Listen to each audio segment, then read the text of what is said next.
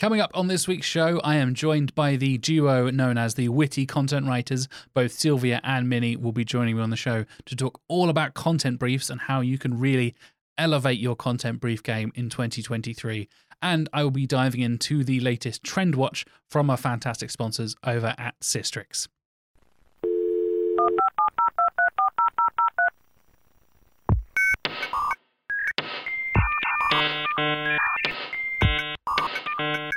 Welcome to episode 65 of season 2 of the Search with Candour podcast.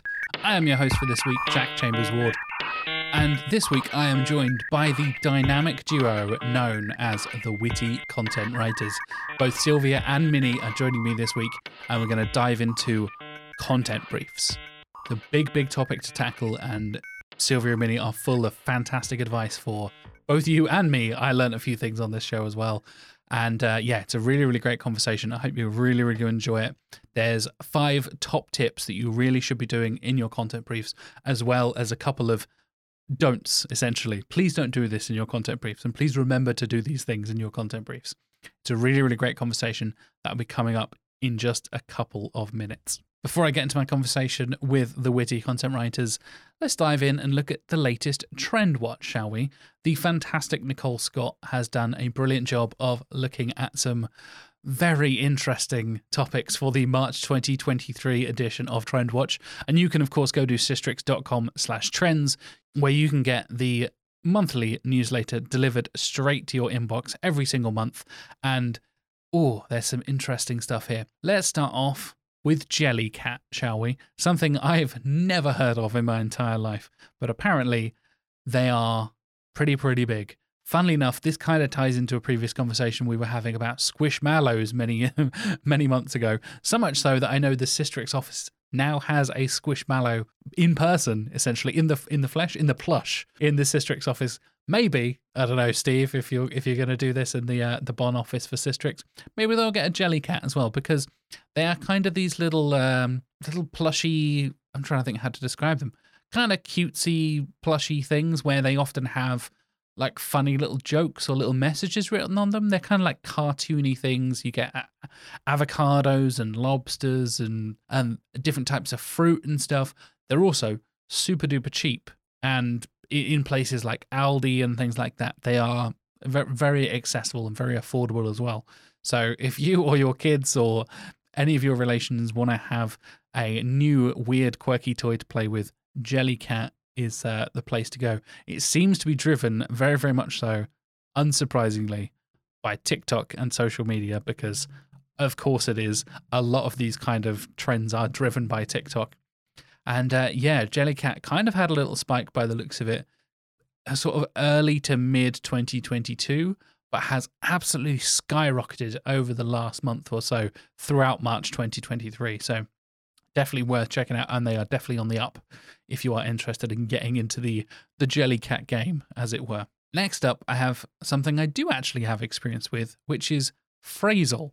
It's a word game not dissimilar to Wordle, which I'm sure you've heard of since it was the single most Googled phrase last year in the world. Yeah, it's a very interesting kind of thing where you're taking a set of words and trying to create the longest phrase possible. So it's not letter by letter, it's actually word by word, and you're trying to construct phrases and sentences and all that kind of stuff. There's a great article from The Guardian that Sistrix linked to that kind of gives you a quick little breakdown of what it is.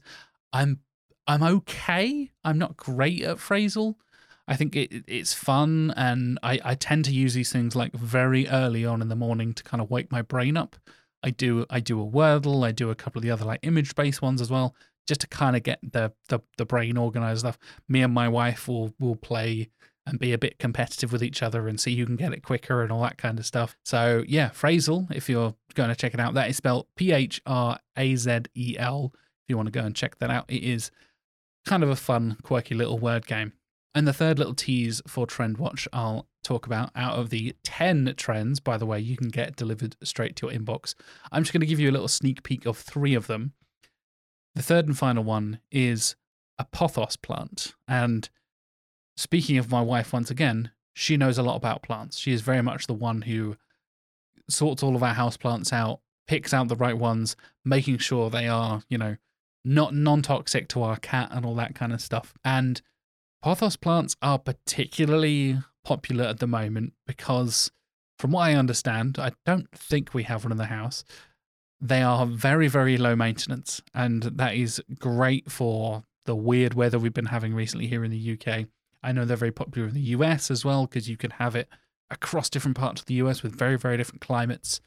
And they also are kind of cool looking as well. They've got these really interesting shaped leaves. They've they've got a cool kind of green and yellow kind of combo color to them that I think is really interesting.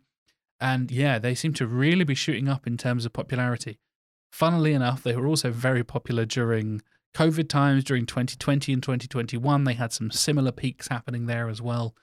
But they are even more popular than ever now in April of 2023 according to the data here from Nicole and the Sistrix data journalism team. So, yeah, definitely go and check that out. Like I said, Pothos plants. There's also stuff about HubSpot in there, uh, Wim Hof, GoFundMe. Uh, I already mentioned Phrazle, Jellycat, and even one of the other search engines and why that might be particularly popular. Go to sistrix.com slash trends where you can subscribe to the newsletter and you'll get 10 brand new trends delivered to your inbox every single month.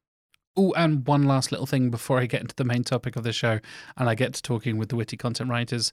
If you're coming to Brighton SEO this week and you're listening to this on Monday, on Wednesday, that's Wednesday, the 19th of April, 2023, I will be teaming up with the SEO Mindset crew of Sarah and Tasman to do a live in person episode of the podcast talking all about anxiety at conferences. Tickets are free, they are still available. There will be a link in the show notes to go and check that out. So if you're coming to Brighton SEO, or if you're already living in Brighton, you don't have to go to Brighton SEO if you don't want to, and you want to come and see me talk on stage and do a live podcast with some other fantastic podcasters, and some of the Sistrix team will be there as well. Like I said, link in the show notes for the Eventbrite. Tickets are free and drinks are included as well, thanks to our fantastic other sponsor that is Captivate. So if you want to come and see a live podcast for free and get some free drinks on Wednesday night in Brighton, please do check out the link in the show notes.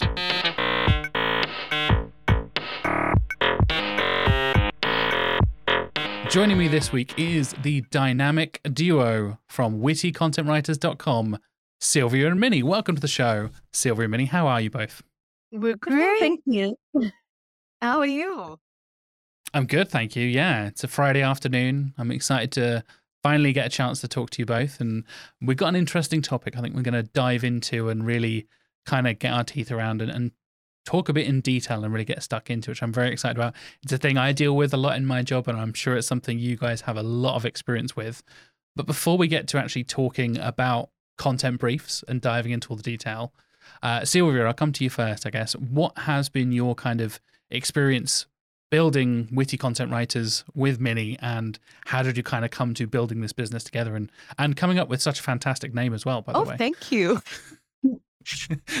um, hell, it was something just so crazy. I don't know. Do you have time for this? Because this is a long story, but let me cut it short and say that um, way back in 2017, I met Minnie. Um, I wanted to learn about writing, and her brother actually introduced me to her. So um, she gave me the basics and told me, okay, go ye forth and write. So I started doing that um, in the middle of doing um, a regular eight to five job. And then came 2020, and then COVID happened.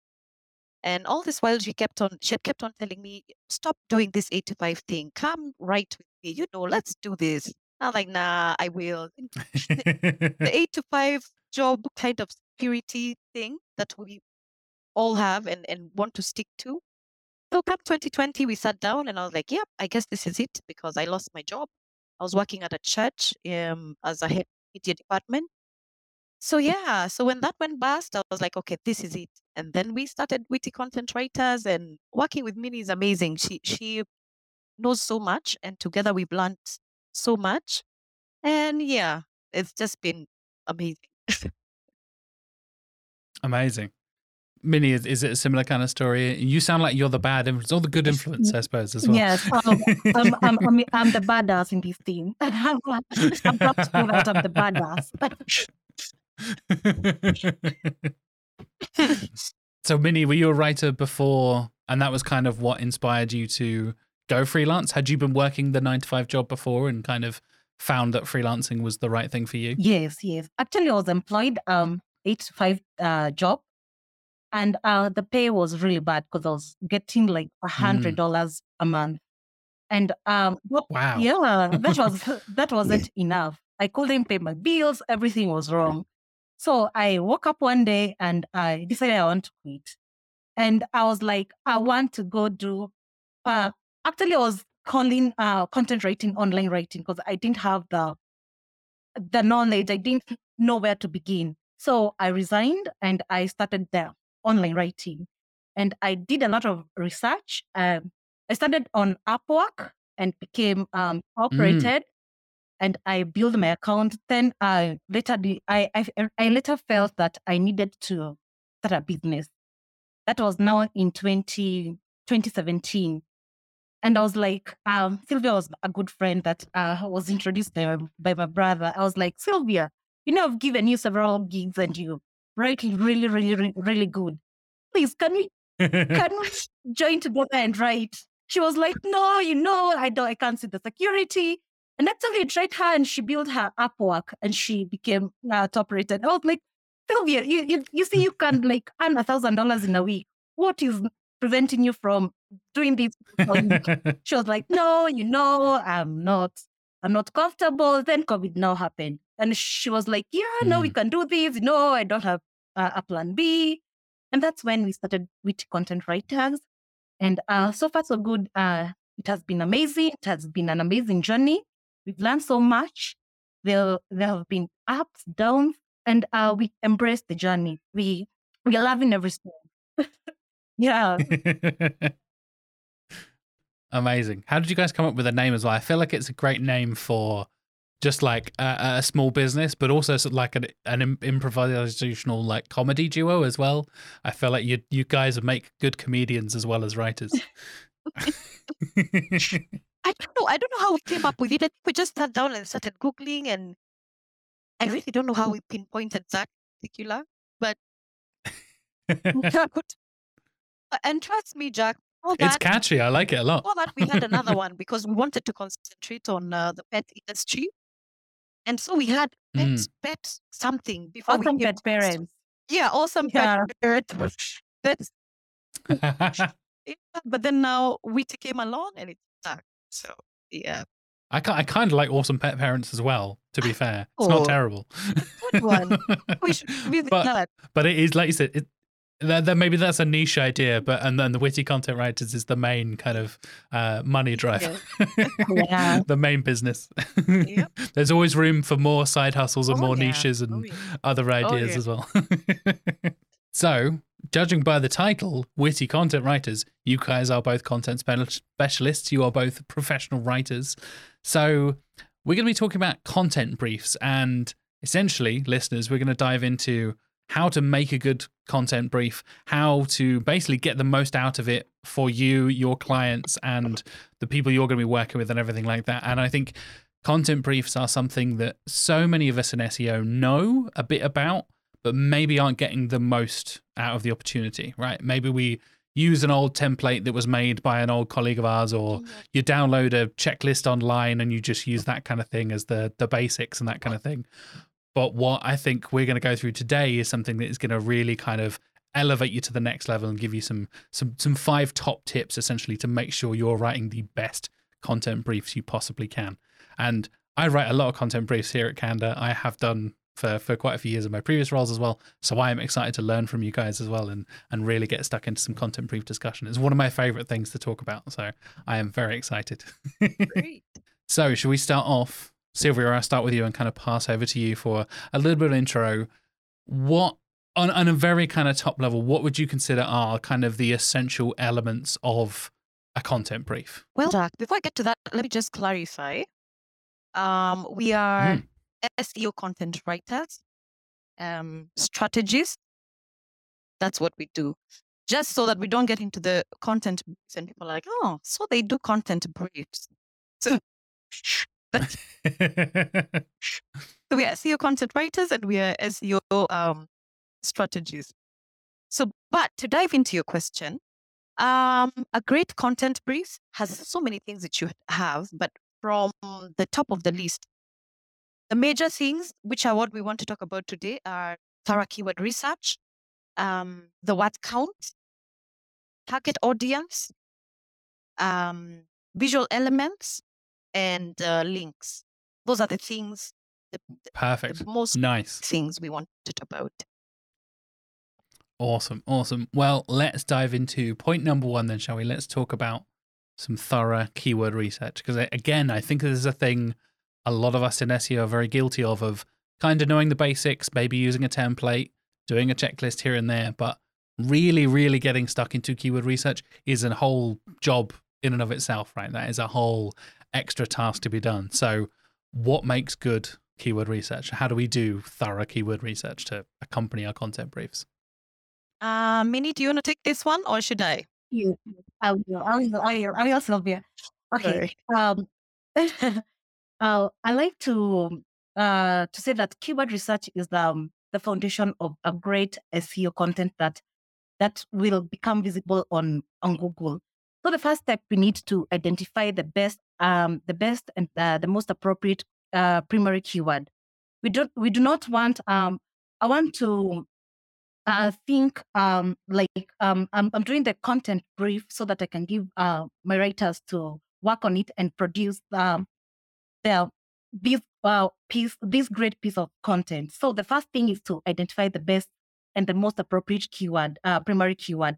We do not want them to like guess, do guesswork when they um when they're writing uh, the piece of content. So we need to identify the best primary keyword. That's the first point. Then we need to um uh, that keyword should match the search intent. Um, uh, Mm. what does the um, what is the purpose of your uh, of your content? Is it informational? Is it commercial? Is it navigational? So the primary keyword should match the search intent. Then we we need to also to find the uh, the best uh, secondary stroke semantic keywords to support the primary keywords. And then we um, we need to do a Google search um, uh, using the primary keywords and look at the what questions people are asking from the uh, people also ask uh, section on on the sub, um, and pick the most appropriate questions that will answer the questions that um, your piece of content will talk about. Then we need to head out to Quora and Reddit and see what people are talking about in regards to what you uh, you're going to write. We need also to make sure we are answering these questions. Uh, doing all these uh, will help you um, in uh, doing um, a, a perfect keyword research.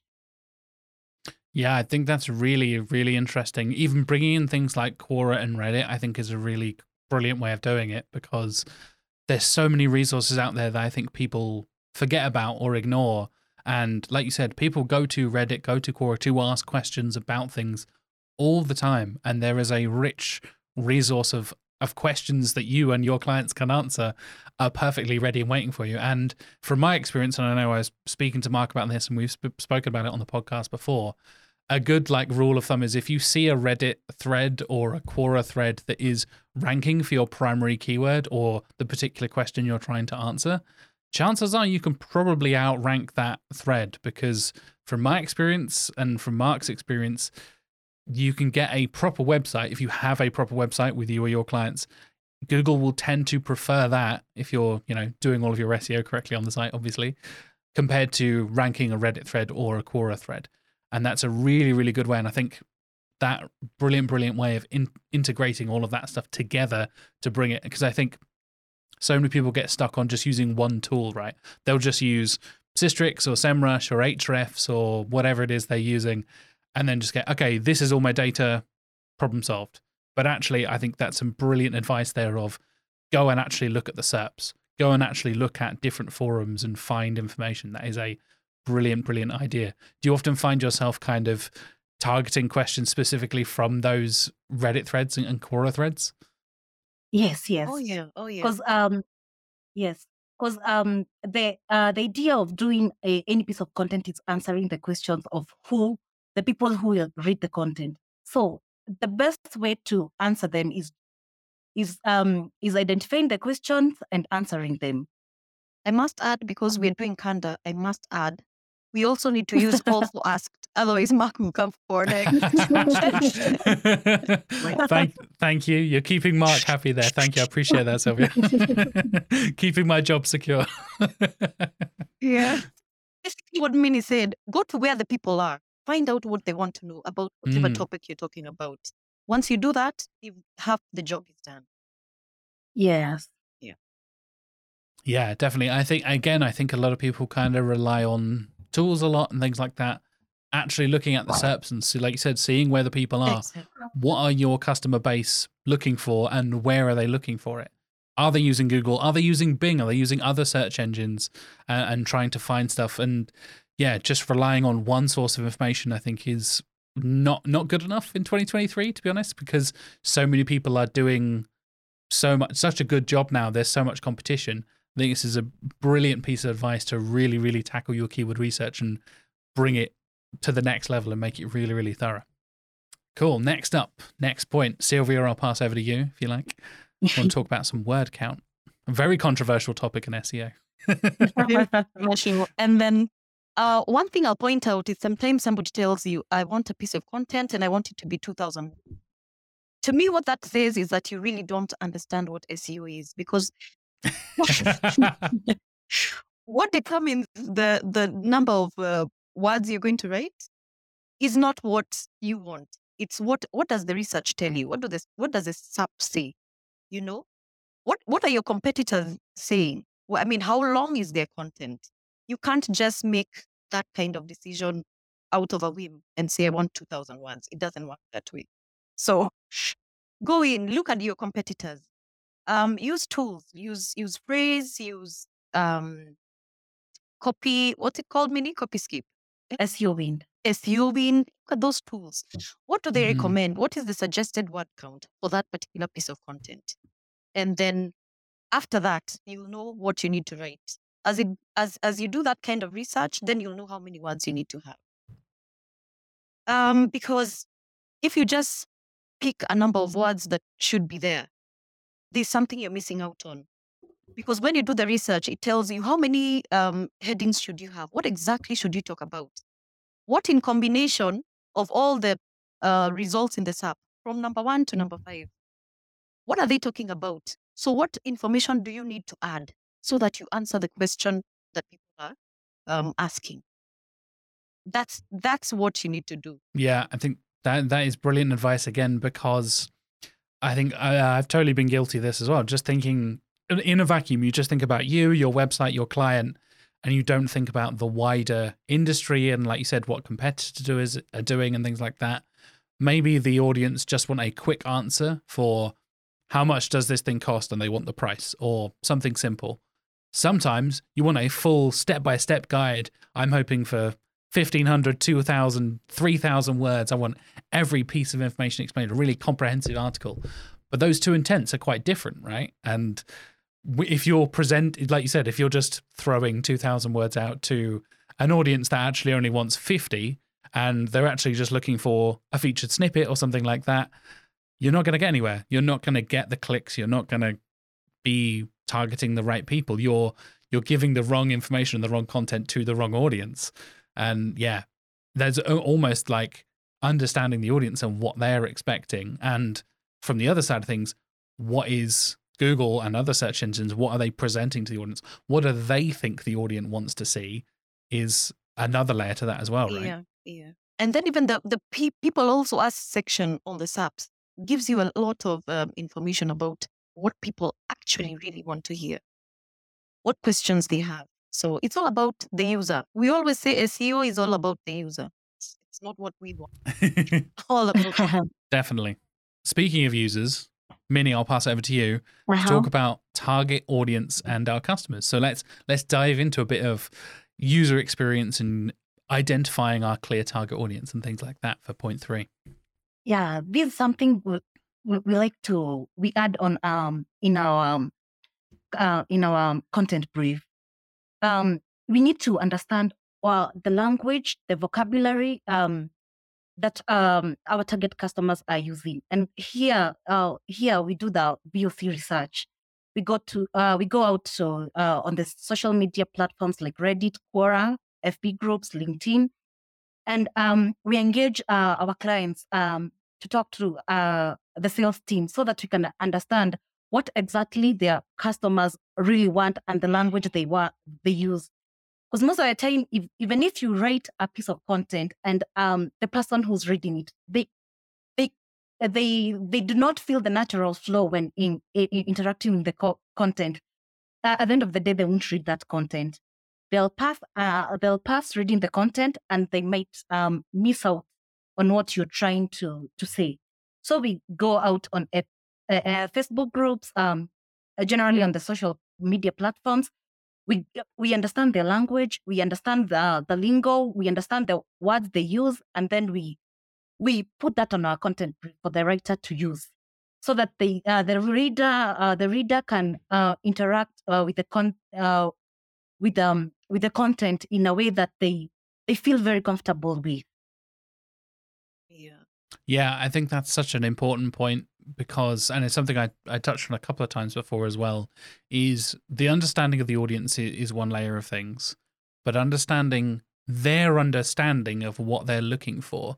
And I've had this with a couple of clients um, here at Candour as well, where we're actually targeting people who are working in that industry already, so are more educated, even than me coming from an external, you know, I'm an SEO. I don't work in, you know, a particular industry. Say it's a construction industry, for example. Yeah. They know way more about construction, and our products are targeted towards construction people. So the language you use needs to be targeted to their level of understanding, their level of education on the subject, rather than general everyday stuff that I would understand as a as a non-person who doesn't work in construction.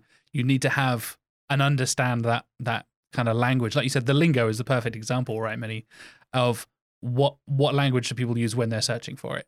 You could you, you can search for all the kind of like generic keywords you want, but if you don't know what the people in that industry, that particular audience are looking for, if you have a more educated audience in a particular topic, oh, Yeah. you could just be almost come off as like patronizing or or or silly or even stupid to some people because yeah, we already know that. We're not interested in that. We already know this stuff. Why are you telling us things we already know? You want to be answering, as you said, the questions they're asking, right? That's such an important part of it. If I may add on to that, um, another thing we also do is talk to the sales team. If- Yes, that's so important. Yeah, because they interact with your customers every single day. They know what they want, they know how they speak, they know everything that you don't. So when you interact with these kind of people, ask them those questions. What do they want? What do they say? How what is it they really need? How can I put this piece in a way that answers their question? They understand. Yeah. So that helps a lot as well. Most of the time that is overlooked, but that's a very powerful thing to do. Yeah, I think again something like you said, people overlook it because we're so digital and online and not really thinking about it. But actually, just if you if you're working internally, lucky you. If you're in house and working with people, literally go in to to the other room and speak to the sales team in the other office or whatever it is, or get on a phone call or a video call and say. Hey, I know you deal with the customers on the phone every day. You're answering emails. What are people asking? What are common questions that the customers are asking you guys and see how that translates to again put that into a keyword research tool put that into the serp straight away and see what happens Mhm. and I, I have found like you find some really really interesting topics you would never have thought of. Because again you lean on the client as the expert right? You know that they're going to know their products their services better than we are coming as as ex- external members of the team. And that's where the experts lie. That's where the expertise that ties really well into WEAT and proving expertise and everything like that. Using that information from the experts on your team is really really I, I totally agree. I think it's really overlooked by a lot of us in in seo and a, and a really really powerful tool we could be using a lot more.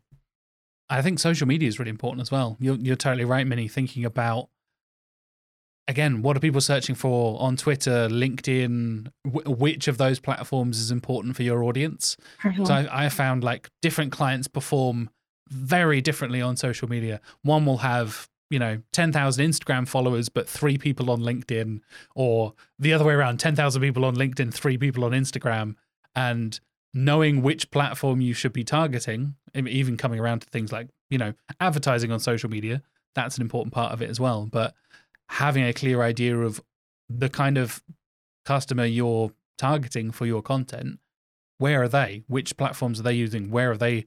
Are they on YouTube searching for stuff? Should you be making video content as well as text Mhm. content? All that kind of stuff. Yeah, Absolutely. Like you said, be where the people are. exactly. So, speaking of video content and other things, let's talk about some visual elements and things we can incorporate and, and recommend in our content briefs. Silvia, I'll come back around to you. Um, I'll start by saying when I started writing, I would go on Pixabay, pick images and, and very beautiful ones and put them on my uh, on my piece of content. And I'd be like, wow, this is so cool. Well, I'll start by saying refrain from using royalty free images. do not do it. I know it's easy, but do not do it. So, uh, what I'd recommend about the visual elements, um, look at what your competitors have.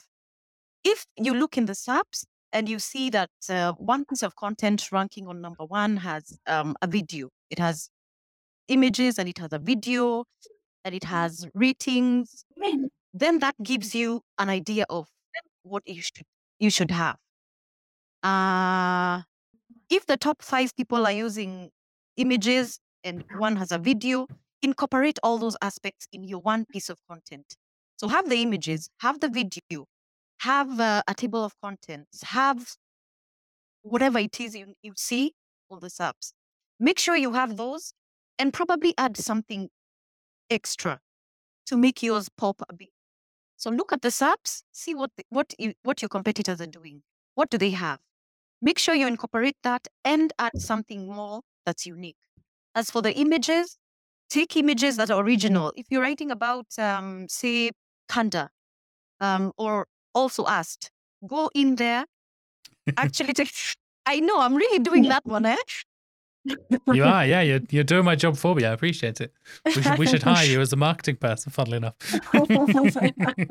Go in and take. If this, I'm so appreciative. I got the also asked for free, so I I really must it. So go in there, take screenshots, put them in your piece of content. Don't don't use um, uh, royalty free images. That's a big no no. Yeah, that, those direct screenshots. I was talking to uh, John Iwuozor about this, and he was doing. He does a lot of reviews for software and, and tech and things like that for um, Forbes Advisor, and how important it is to actually show those screenshots and the stage of you know if you're reviewing a piece of software, people want to see what works, what doesn't work, what's the interface like, all that kind of stuff. Especially if you're thinking like, oh, I've got a problem with this login page, or every time I click this thing, it doesn't work. Or oh look at look at how this thing animates brilliantly and this is then a really nice transition. This loads really quickly. Whatever it is, having your your own original screenshots is uh, again a really powerful tool there.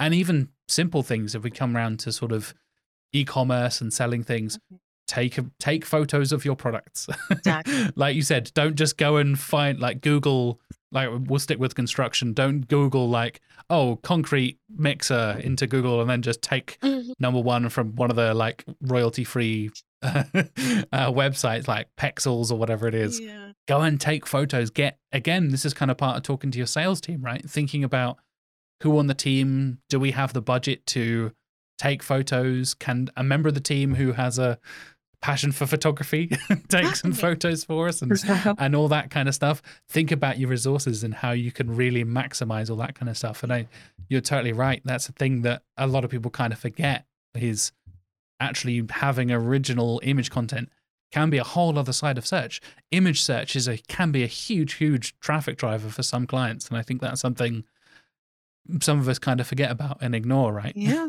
Yeah. True. yeah. True. And we and we won't get into talking about ai images because that's a very controversial topic at the moment everybody's generating ai things at the moment with midjourney and DALL-E and oh good lord oh it's a it's a whole minefield out there at the moment yeah definitely definitely Do you have one of those AI images? I see people using them on their profiles on LinkedIn and everywhere. Do you have one of those? Uh, I have done it before. Yeah, I don't use it at the moment, but um, I because we have like the official Candour. Again, we have photos of everyone here at Candour. We had a photographer come in and take Oh, photos of us. So for all for all of my professional stuff, I have a professional photo taken of me Um. we- wearing a shirt, looking very professional. but I know, I know a lot of a lot of other people do. Like you said, they use it for. I don't think there's that much harm in using it for social media. Yeah. Uh, this is a whole other topic. yeah. But, but just just for fun and profile pictures and stuff, I don't mind. So let's get to point number five. Perhaps my favorite thing when it comes to talking about content, internal links and external links. This is something any client who's listening to this, I know a few of my clients do listen to the podcast. They will know this is the thing I talk about on every call, every conversation. My passion for links and anchor text and all that kind of stuff uh, Minnie, h- how can we go about finding really good internal linking best practices and even external links as well, and, and factor those into our into our content briefs? Um, uh, links are very important when it comes to SEO. Uh, um, I'll start uh, with um, saying that um, we should uh, choose links that are relevant to the piece of content that you're writing. Don't just choose links because you want to to put uh, links into your content. It is important to choose links that are very uh, relevant to your piece of content. I, I want to say, if you're writing um, a piece, co- piece of content about, let's say, cows, uh, there is no way you you'd want to link uh, to a piece of content that is talking about uh, building, maybe, yeah, uh, such kind of a uh, o- o- of a thing. So uh, when you're linking, we also need to choose um, a good anchor text. Uh, anchor text. We uh, don't choose an a- anchor text that is generic. Don't choose uh, an anchor text that is not talking about what your piece, piece of content is. It's not uh is, is, is not talking about like do not choose a, uh, an anchor uh, an anchor text like click here um um Find those kind of generic find more yeah thank you Re- read more is a really common one I see a lot as well. Yeah, yeah, yeah you need to choose an anchor text that is descriptive. And when yeah, yeah when it comes to external links uh this is where uh, most of uh most people go wrong. Avoid choosing anchor text from wikipedia. Avoid choosing anchor text that will not transfer any value to your website. Do not choose anchor text uh, from low uh, from websites with low pa uh, and uh, low da you need to choose anchor text that um, will add value to your website yeah, definitely. I think that's such a like you said, something people kind of misunderstand or get wrong a lot with external links and it's it ties so heavily into what Google has been updating recently with uh, the double EAT stuff and bringing in expertise, authoritativeness, experience, and trust all together. Linking to trustworthy sources is a way of proving you are trustworthy. You are not because I think a lot of clients I've spoken to in the past and they get into the kind of like, oh, we can't possibly link to another website. Everyone will leave our website and go to that website. And like like you said, if you link to uh, a government source or an, or a university source or a research paper or something, everybody will go off and, and read that thing instead. It's like, no, Yeah, you're proving you have done your research. You're proving you Mhm. are a trustworthy source of information. exactly. You're not just making making everything up and just you know not having any references. Especially if you're talking about a complicated subject or a complex subject, having references to relevant topics from external sources can be a way of actually proving trust to the reader and to search engines as well. And I think that's something a lot of people kind of underestimate and and misunderstand in many ways. True. Yeah. Yeah. And it's so sad that most people um uh, think that Wikipedia is a great source, but it isn't. but it isn't because anybody can change the content on uh, Wikipedia. So it's Yeah. highly recommended that we refrain from using any source from Wikipedia. Yeah, Wikipedia is an interesting one, isn't it? It's a it, it feels like it's such a hub of information, but so much of it can be wrong. So much of it is never fact checked. There's never any citations or anything like that. So yeah, Wikipedia, you need, you need to sort your external links out. How about that? they need to get better sources at Wikipedia as well. I hope they get to this yeah, I'm, I'm sure. I'm sure loads of people working at Wikipedia listen to the podcast. Promise. Uh, and the really important coming back around to anchor text as well. Again, this is something I've talked to a lot about with clients and things like that. When it comes to anchor text, we mentioned the obvious examples, right? The click here, the read more, all that kind of stuff that's not descriptive. But even going the next step further, I had a client the other day and I, I, we did a technical audit on one of their sites. And I found one where they were advertising courses for things. Mhm. And that's what that's what they sell. And it had like, oh, this is a one day course or a two day course, that kind of thing. Mhm. Um, and just the anchor text was just two day or one day. And where they didn't say two day and then the subject and then the course, and one day the subject and the course. And I uh-huh. was like, this might this might not be picked up by tools because most of the tools, like we said, will look for read more, click here, all the obvious kind of examples. But this is still not ideal anchor text. You can really, really optimize it and make sure it's doing the best thing that it can by including more information and including uh, my golden rule is the thing, thing I've I've spoken to many people about. Like, if you don't know what the page is going to be about Mhm. just by the anchor text, the anchor text is not descriptive enough. Exactly. It should just by loo- just by looking at it on the page, Mhm. you should be able to pretty much guess like, oh, what am I expecting to see from this page I'm clicking through to? Yeah. External, internal, it doesn't matter. You still need to, and the the same rule applies for search engines as well.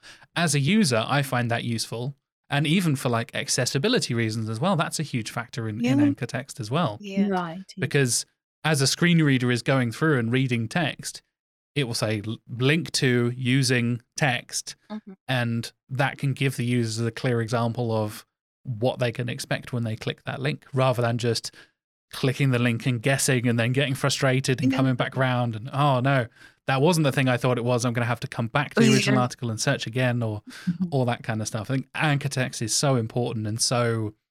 Again, I think pretty much everything we talked about is underutilized and overlooked in many ways. Hopefully, people are getting some good advice and some good tips. Thank you.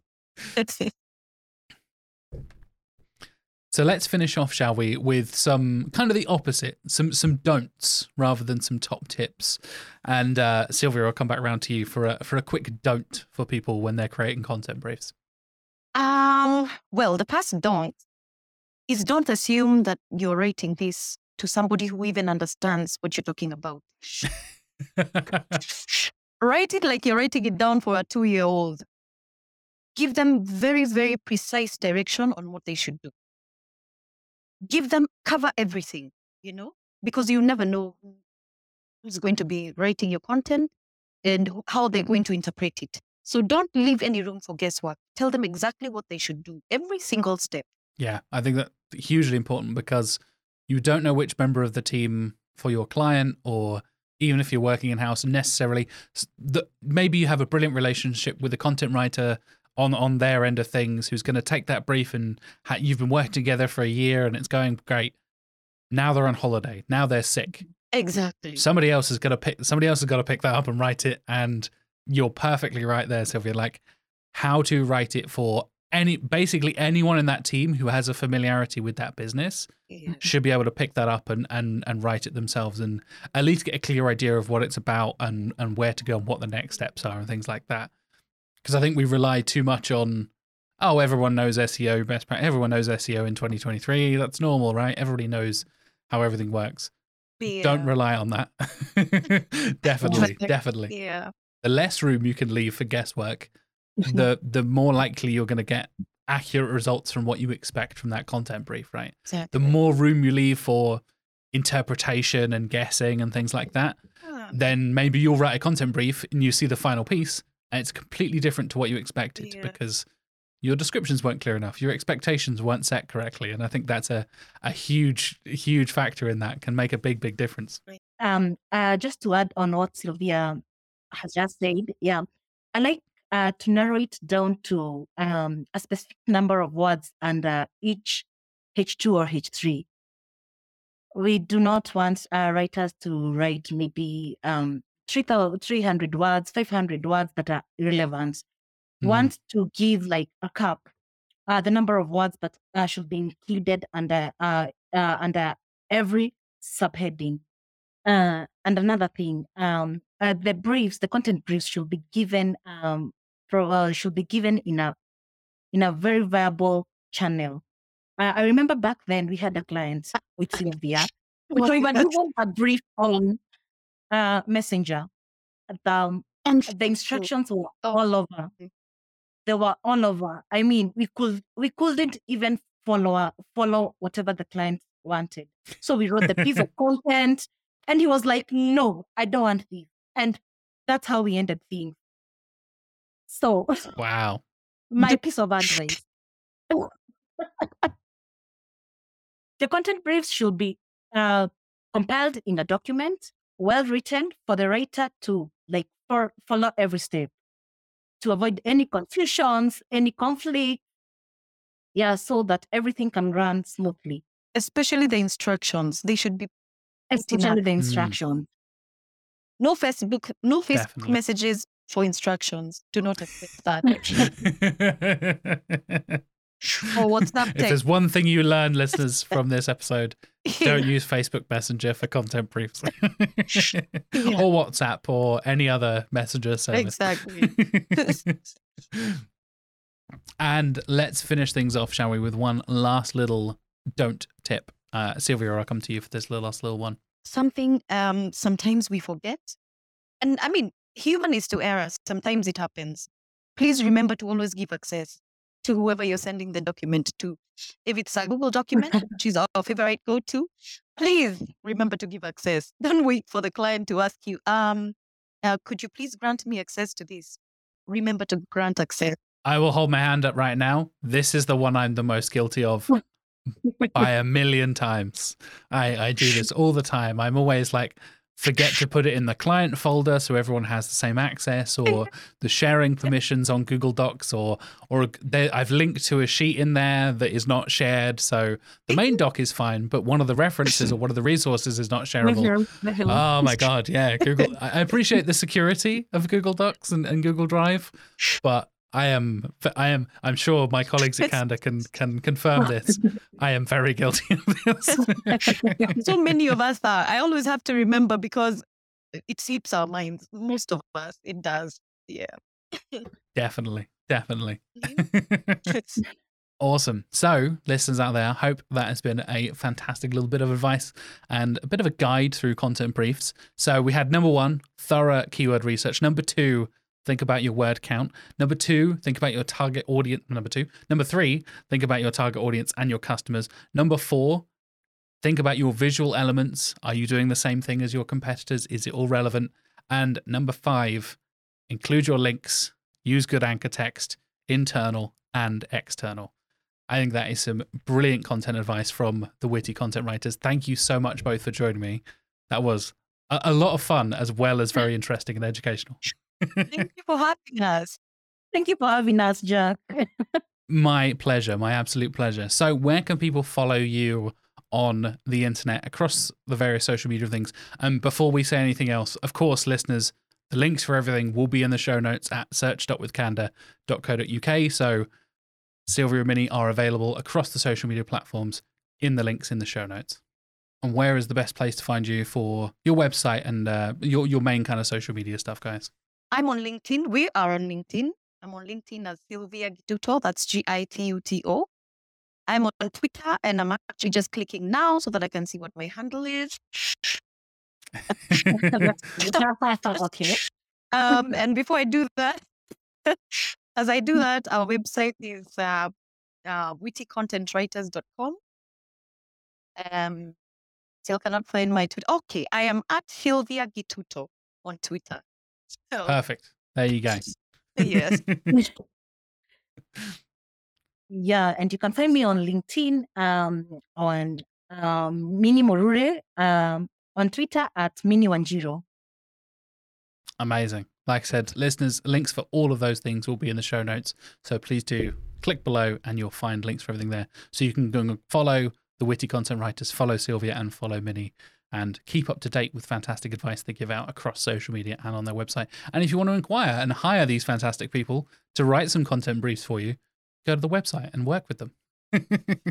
Fantastic. Well, thank you so much for joining me. It's been an absolute pleasure. It's been a really, really fun episode. I really, really enjoyed it. Thank you so much. Joe. Thank you so much.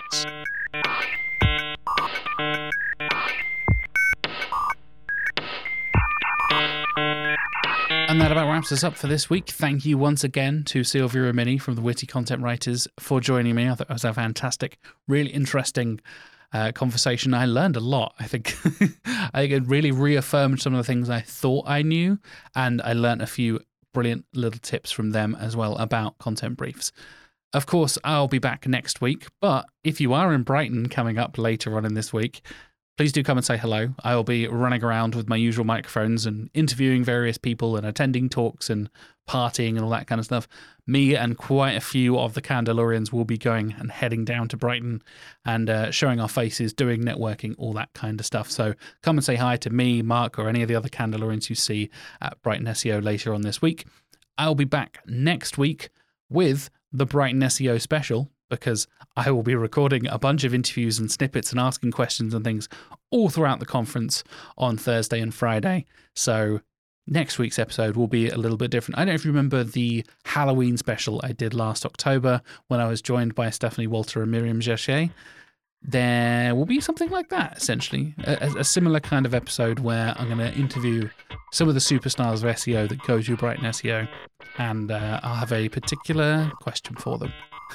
it's not going to be horror stories this time. That was a bit more Halloween themed. I've gone for something slightly different this time around. But stay tuned for that. Like I said, it will be the Brighton SEO Spectacular coming up next week on the show. But until then, thank you so much for listening. Hopefully, I will see some of you in Brighton and have a lovely week.